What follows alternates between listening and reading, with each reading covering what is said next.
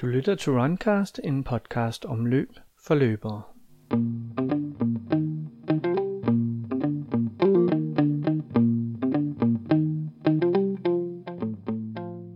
Emitageløbet, Dronningen af danske motionsløb. Et løb omgivet af traditioner og historier. Et løb med fantastiske sejre en elite, der altid har omfavnet stierne imod slottet og bakkerne ved Rødvad. Og med tusinder og er der af tusinder af motionister, der hver en kan fortælle om deres egen personlige sejr på den kuperede rute i Dyrehaven, blot få kilometer nord for København. I 2018 kan Imitageløbet, Danmarks ældste motionsløb, fejre 50 års jubilæum. Runcast har sat journalist Peter Fredberg i stævne til en snak om imitageløbets datid, nutid og fremtid. Og Peter ved, hvad han snakker om. Han har været med fra starten, skrevet spalte op og spalte ned om imitageløbet i BT, og har siden start 70'erne siddet i løbets ledelse. Ja, jeg kom til BT i 1970 og øh, har skrevet om imitageløbet siden 1972 og siddet i løbsledelsen siden 1975. Øh, ja, det, det, ja, det er jo næsten, næsten 50 år, jeg har arbejdet med imitageløbet. Det, er jo det har været en fornøjelse. Og det er jo næsten det samme som imitageløbets hele liv, ikke? Fordi hvornår startede det?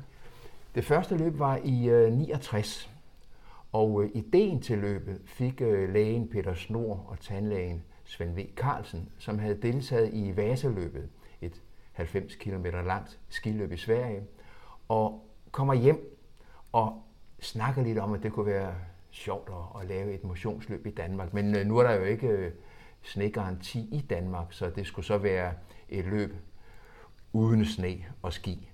Og øh, på det tidspunkt, der havde en af BT's medarbejdere, Arbo Rasmussen, skrevet om øh, motion som øh, hjertemedicin i øh, genoptræningen af hjertepatienter. Og øh, det var jo ret unikt på det tidspunkt, der hvor hjertepatienter havde fået at vide, at de bare skulle lægge sig ned og tage det helt med ro.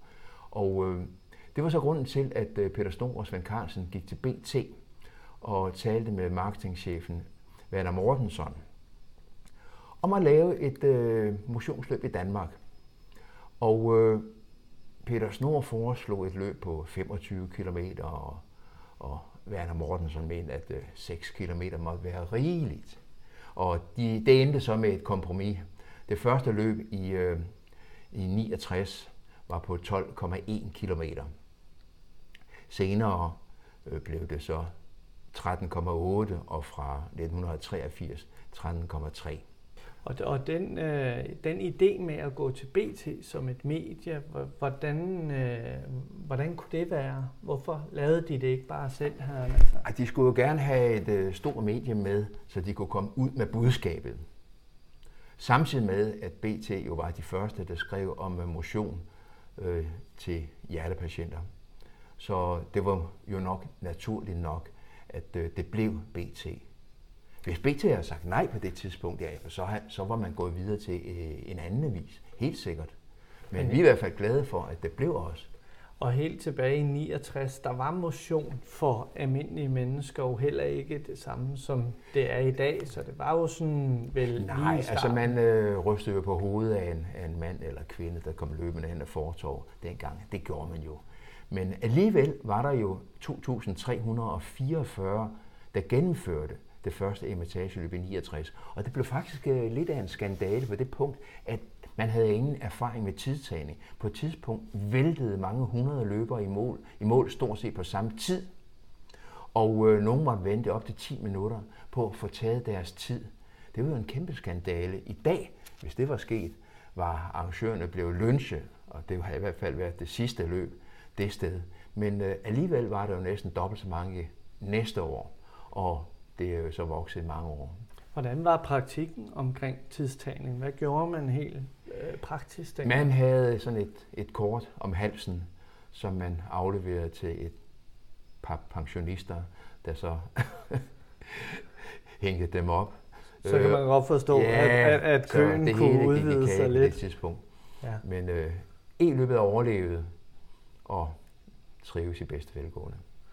Og du er selv en ivrig og har altid været en ivrig motionsløber. Du har selv deltaget i, i imitationsløbet hvor mange gange? Øh, jeg har selv løbet med øh, 38 gange, men de senere år har jeg nu ikke løbet med. Der har jeg så koncentreret mig om, om reportagen i BT efter løbet. Men øh, jeg har altid elsket at løbe, og jeg er jo så heldig, at jeg bor et par hundrede meter fra dyrehaven, så det var nemt at komme ind i skoven. Og jeg tror nok, jeg har været skoven rundt. Øh, ja, det der svarer til øh, jorden rundt halvanden gang eller sådan noget. Ja. Og ja, har der også i mange år hygget mig med maraton, løbet 122 maratonløb og nogle 100 km løb, så jeg elsker simpelthen at, at løbe og har det godt med det og føler det enormt velvære, når jeg kommer hjem fra en løbetur. Nu sagde du det her med, at, at, øh, at løbet startede så helt tilbage der i 1969, og det var meget med, med, med nogle helbredsmæssige ting og sådan noget. Og det er jo, skal jo heller ikke være nogen hemmelighed, at det var et af de første motionsløb som sådan i verden også. Er det noget, I øh, fik henvendelse omkring øh, ude fra den store verden? Øh, der var mange, der kom og studerede løbet. Vi har haft besøg fra, fra flere forskellige lande, og øh, det var jo også et løb, der motiverede øh, andre arrangører i Danmark. Og øh, vi er da kun glade for, at øh, så mange har taget ideen op allerede de første år der i, i 70'erne. I dag er det jo sådan, at øh, der er fire motionsløb i Danmark i snit per dag. Det er faktisk mange. Og der er jo over en million danskere, som, øh, som løbetræner jævnligt. Så det var ikke sådan, så dengang helt i starten, at I kunne kigge ud i verden og så sige, nu gør vi det ligesom de gør i USA eller i Norge, eller der var kun sådan der var ikke som, som vaseløbet der. Og, og kigge hen. Mm. Så skulle man kigge til skiløb for eksempel. Hvordan var løbekulturen herhjemme, tænker jeg, helt der i starten af, af 70'erne i forhold til dagens, dagens løbekultur er jo med GPS-ure og stram lykra, og jeg skal love dig. altså, vi havde nogle sjove øh, eksempler fra, fra de første år i skoven, hvor øh, der var damer, der kom med, med høje hæle, og, og der var herrer, som kom direkte fra værtshus og så videre. Ikke? Jeg tror nok, der er sket en hel masse siden. Øh, ej, altså, der blev skabt en, øh, en, en løbekultur, og i dag er Danmark jo en, øh, en nation af løbere. Så man kan jo sige faktisk, at, at løbekulturen i Danmark er vokset sammen med imitageløbet, eller og vice versa. Og af alle de andre løb. Ja. Ja, bestemt. Ja, ja. Helt tilbage i 70'erne der, og det kan måske skyldes det her med, at, at at, at det ikke var så udbredt, og man måske ikke vidste så meget om det, men, men, men der kan jeg huske, at der var en del kritik omkring hårdheden af imitageløbet, og der var nogle år, hvor det var meget varmt, og der var også øh, nogle dødsfald på et tidspunkt. Øh, kan du fortælle om den periode? Ja, vi har haft øh, seks dødsfald gennem de 48 år. Og øh, øh, er det mange, er det få? Det kan man jo så diskutere. Ikke? Øh, det, de seneste dødsfald var i øh, midten af 80'erne. Der var to, der døde i det samme løb. Og øh, vi havde også øh, et, et meget hårdt år i 82. Der var Indian sommer, det var frygtelig varmt, og mange løbere faldt om med hedeslag. Og det var ret farligt. Og det var også grunden til, at øh, vi flyttede løbet fra den tredje søndag i september til begyndelsen af oktober hvor der per tradition jo er, er lidt køligere. Var der noget, kan du, har der været noget mønster i det? Altså har det været utrænet eller overvægtige? Eller? Nej, nu viser de øh, obduktioner, der er foretaget, at øh, det var løbere, øh, som havde problemer med hjertet i forvejen, uden at vide det. Så, så reelt, om de havde løbet imitageløb eller spillet en badmintonkamp? Nej, der har ikke været forskel der. Nej. Det har ikke. Hvad med de forskellige øh, øh, aldersgrænser der i starten? Var, der var noget med en nedre aldersgrænse. Ja, de første fire år var løbet jo forbudt for børn. Man skulle være fyldt øh, 20 år. Derefter var der en periode, hvor aldersgrænsen var sat ned til, øh, til, øh, til 10 år. Og så fra 1987 har vi ikke haft nogen aldersgrænse. Det er sådan, at den yngste, der har gennemført imitageløbet, var fire år. Det var Kaja fra Frederiksværk. Og i øvrigt det samme år, det var i 2002, der var der øh, en mand på 96 et halvt år, der gennemførte. Det var Jan Eisenhardt. Som du sagde indledningsvis, øh, så har du siddet i løbsledelsen øh, i mange, rigtig mange år. Øh, kan du fortælle noget om, om, om de tanker, I gennem de år har gjort jer med, med imitageløbets udvikling? Fordi der har jo været en kæmpe succes på et tidspunkt, og i mange, mange år har I jo måttet sætte et stop for antal tilmeldte. I har ikke bare kunnet lukke op for alle sluserne. Nej, vi har i mange år haft øh, en limit på, på 19.000. Øh, men øh, de senere år, der er deltagerantallet faldende. Men der er noget med, der er noget med en fast begrænsning i antal øh, mulige øh, deltagere i imitageløbet, som er, som er lagt. Det er der, 19.000, men øh, der er vi ikke oppe endnu. Øh, vi har haft øh, en tilbagegang de, de seneste to-tre år, men der er noget, der tyder på, at, øh, at den tilbagegang er stoppet i år. Og vi glæder os meget til øh, 50 års jubilæumsløbet næste år. Det er den 7. oktober. Og der er noget med, at I har lagt i kakkelovnen til, til, til, til næste år, hvor der er, er jubilæum 50 år. Der vil ske forskellige ting. Vi er, vi er allerede begyndt at forberede det. Men det er stadigvæk hemmelige ting, eller hvordan skal jeg tolke det? Ah, det ved jeg ikke. Øh, det ved jeg ikke. Du lytter til Runcast om løb for løbere. I dag om motionsløbenes Grand Old Lady imitageløbet. Emitageløbet er jo også kendt for øh, den meget store bredde, men også kendt for at være en kæledække blandt vores øh, eliteløbere. Hvordan, hvorfor tror du, at, at så skævt et løb, det er en skæv distance, det er en kuperet rute, hvad tror du, det er, der, der tiltrækker vores eliteløbere i så mærkeligt et løb? Jamen, øh, er jo øh, et løb med, øh, med tradition, med historik. Og øh, stort set alle de bedste danske langdistanceløbere de sidste næsten 50 år har jo deltaget i løbet. Og du kan se, øh, det er jo kun gode løbere, der vinder. Du kan blive dansk mester, selvom du måske kun er, er middelgod, men du kan ikke blive vinde i massageløbet, hvis du kun er middelgod. Det er kun de bedste, der vinder der, og der er jo enorm prestige forbundet med imitageløbet. Mange topløbere siger jo, at de meget hellere vil vinde imitageløbet, end de vil vinde to-tre danske mesterskaber. Hvordan tror du det er? er de, tror du, de er opdraget med det fra barnsben, eller er det fordi, der er, de er så gamle? Der er så meget historik forbundet med imitageløbet. Prestigen er jo enormt stor. Har du vundet imitageløbet, jamen så, jeg vil ikke sige, at du er dødelig gjort, men øh, du, du, ind i du øh, bliver i hvert fald husket. Så, og øh, flere vinder er jo også på den liste, vi har over ambassadører for imitageløbet. Og øh, den ambassadørerne, det er nogen, som, som brænder for løbet, ikke? Som, øh, som med stolthed stiller op for at, øh, for at reklamere for løbet. Ikke? Og det er noget, I har er begyndt på her? Det har vi i gjort fra i år, ja.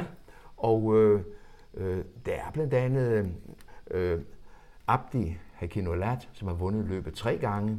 Der er Anna Emilie Møller, som sidste år satte rekord med 43,45, og hun slog da øh, en 18 år gammel dansk rekord, sat af Dorte Vibjerg med 14 sekunder. Så er der selvfølgelig Henrik Jørgensen, som fire gange har vundet i matageløbet, som har rekorden med 38,40. En, en tid, han løb i, øh, i 87, året før han vandt London Marathon. Så er der selvfølgelig Dennis Jensen, som seks gange har vundet løbet. Dennis, som startede med at løbe som 12-årig på Agersø, en lille ø i Storebælt. Og, øh, og ja, ja og ingen, så en hel masse andre ja, eliteløbere. Men, bestemt. Så er der jo selvfølgelig også Henrik Thiem, som tre gange er blevet nummer to. Og så er der skuespillerne Pau Henriksen, Lars Bum. Så er der selvfølgelig Anne Jensen, som nu hedder Rosen, som fem gange har vundet imitageløbet. Øh, der er en af de øh, af jubilarerne, en der har været med samtlige år, som kommer fra Kølkær uden for Herning, Bjørn Ask Hansen. Og det er egentlig meget sjovt. Bjørn fortæller, at øh, lige siden 1969, der har han klædt om ved det samme træ i skoven. Og han har varmet op på den samme rute, altså søen nede ved galopbanen. Det er jo egentlig også fantastisk. Ja. Og der er, og der er journalisterne Morten Spiegelhauer og Jimmy Bøjgaard. Jeg synes, vi har et fantastisk flot felt af ambassadører for imitageløbet, som virkelig brænder for det løb. Og når, nu nævnte du alle de, de eliteambassadørerne også. Øhm, er der nogle løb, nogle år, der står specielt klar i din hukommelse? Nogle af de der sejre? Er der nogen, der, hvor du tænker, den husker du alligevel stadigvæk? Øh, ja, jeg, jeg synes, jeg husker, husker de fleste løb. Ej, jeg vil ikke, jeg vil ikke fremhæve nogen frem for andre. Det, det vil jeg ikke. Men som du nævnte, så har vi Henrik Jørgensen, der hvis e-løbsrekord han går helt tilbage til, han, hvornår var det, sagde du? I 87. 87. Ja. Er og, det en rekord, vi skal se slået inden ja, for? Ja, men øh, jeg tror, en som øh, Abdi øh, har en, en god chance. Måske, måske i år. Han viste kanonform, da han blev nummer 13 i sidste måned ved, ved VM på maraton i London. Øh, så han stiller op her i Han stiller op, ja, det gør han. Ja. Sidste år fik vi jo en rekord hos øh, kvinderne med, med Anna Møller, og øh, måske forbedrer hun den igen. Så hun er også på startlisten? Hun er også, ja, det er hun. Det er jo sådan, at øh, vi har gennem årene haft øh, 38 tider under de magiske 40 minutter. Og øh, Henrik 38-40, Carsten Jørgensen 38-45, Dennis Jensen 38-56, og så videre, så videre. Dennis har otte gange løbet under de, de 40 minutter, og, øh, og det er egentlig ganske imponerende at, at, at, at, læse, at læse den liste igennem. Og der er jo også flere kenianer, der har vundet løbet, som kommer lidt længere ned på, mm. på listen, selvom det virkelig var, var, var gode navne, der kom herop. Og imponerende tænker jeg, at, at rekorden er så gammel. Altså det er jo, hvad siger du, 87? Det er jo, ja, det er jo, hos... Øh, 30 år siden. Ja, den, øh, ja, i jubilæumsåret næste år har den 30 års jubilæum. Ja, det hvis den ikke bliver ja, slået i år. Det må altså. vi jo så ja. se. Ja. Men øh, en af de største sejre i skoven var jo nok i 69, da vi fik lov at løbe i dyrehaven. Dyrehaven er jo et fantastisk sted. Det er jo et klenodie, en naturperle, øh, kun 15 kilometer fra, fra, fra Rådhuspladsen, ikke? og det er jo skoven, vi alle elsker og har et forhold til. Og øh, ja, det er jo dyrenes skov, der er jo øh, over 2.000 stykker hjortevild derude, 1.700 dårvild, 3.000 kronvild, øh, 100 sikager. Og det er jo egentlig et, et paradoks, at Frederik den 3. jagtmar står her endnu 350 år efter og i øvrigt for to år siden kom den på UNESCO's øh, verdensarvliste. Så vi er meget privilegerede, at, øh, vi, øh, at vi kan løbe i, i dyrehaven. Og det er stadigvæk noget af det, der adskiller det helt vildt fra alle mulige andre det er gadeløb og det er så videre, man ser. Ikke? Så imitageløbet, det er jo et, det, et ægte løb. Det, det minder jo ikke om så mange andre løb. Og øh, vi, øh, vi spiller også efter dyrehavens regler. Altså, øh, det adskiller sig jo også fra andre løb ved, at vi må ikke reklamere i skoven. Du ser ingen skilte, du ser ingen telte.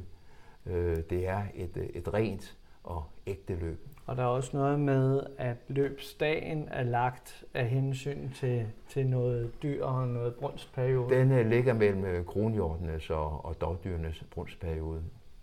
Et, et sikkert sted. Nu øh, har vi snakket meget fortid, øh, og du sidder jo stadigvæk i, i løbsledelsen. Hvad snakker I der om i, i, i øh, fremtiden? For som du siger, der er jo et kæmpe konkurrenceparameter her. Har I mest fokus på at bevare den, den gamle romantik og traditionerne, eller ser I helt nye fremtidsperspektiver, eller vi ser, vi ser begge dele. Mm. Emitageløbet er jo traditionernes løb. Det er jo begrænset, hvor meget vi kan ændre i skoven, på grund af de regler, der er derude. men vi øh, forsøger hele tiden at, øh, at forbedre løbet. Og øh, det vil vi også gøre i år, og vi vil gøre det igen næste år, hvor vi har 50 års jubilæum. Og øh, det er nogle af de ting, vi diskuterer på, på vores møder. En af traditionerne har været det her med, at man som ny e-løber starter uh, in the back of the pack, så at sige, helt ja. nede bagved. Ja. Men der er også sket nogle... Men uh, det, det har vi ændret på. I, uh, I år, der stiller man op, hvor man hører hjemme tidsmæssigt. Løber du for eksempel 1.10, 1.15, så stiller du op under det skilt i startområdet, hvor der står 1.10, 1.15. Eller løber du 1.35, 1.40, så stiller du op der. Øh, og øh, vi har så seedet de første 500 fra sidste år, plus 100 mere. De 600, de starter i en gruppe et minut foran resten, foran de mange tusinde. Og på den måde mener vi, at vi får et bedre flow, en øh, bedre afvikling af starten. Så modsat tidligere år, hvor der har været en ja, op til 5-6 startskud, så vil vi opleve to øh, her fra 2017 og fremover. Ja, et det for eliten, og så et ja. for, for massestarten. Ja. At, øh, og, og baggrunden, som du siger, det er for at få bedre flow og for at få folk hurtigere ud på rute, Bestemt. eller hvordan? Ja. Og samtidig med, at vi opfordrer folk til, øh, hvis de ikke løber så hurtigt, at trække ud i højre side af vejen, så man bedre kan komme forbi i skoven. Ja. En anden tradition, det er den her lille øh, for, for kædrede e-løbsnål. Kan du fortælle historien om, hvordan øh, I kom ja, det? det er en nål, vi indførte for ah, 30-40 år siden øh, til øh, den hurtigste fjerdedel i hver aldersklasse. Den er svær at erobre og meget efterstræbt. Øh, og øh, man skal være glad for at være i den hurtigste fjerdedel. Ja, det ved så, jeg. Så, så er, han, er man meget veltrænet. For imitageløbet, det er et hårdt løb. Der er mange stigninger. Det er hårdt, man tror. 13,3 km, det lyder okay. Måske øh, overkommeligt for de fleste. Men øh, e-løbet er et løb, der kræver en rimelig god træning. Tak til Peter Fredberg for at give os et indblik i imitageløbets historie. En ting er helt sikkert, podcastverden her vil igen i år i oktober løbe med i dyrehaven klædt i efterårets farver. Jeg hedder Ole Tongling Jacobsen, og du har netop lyttet til Runcast om løb for løbere. Du kan abonnere på Runcast i iTunes, og hvis du kan lide, hvad du hører, så smid Runcast en anmeldelse enten i form af stjerner eller et par velvalgte ord. Fordelen ved at abonnere er, at du automatisk får at vide, når der ligger en ny episode klar til dig. Indtil vi høres ved igen, god løbetur.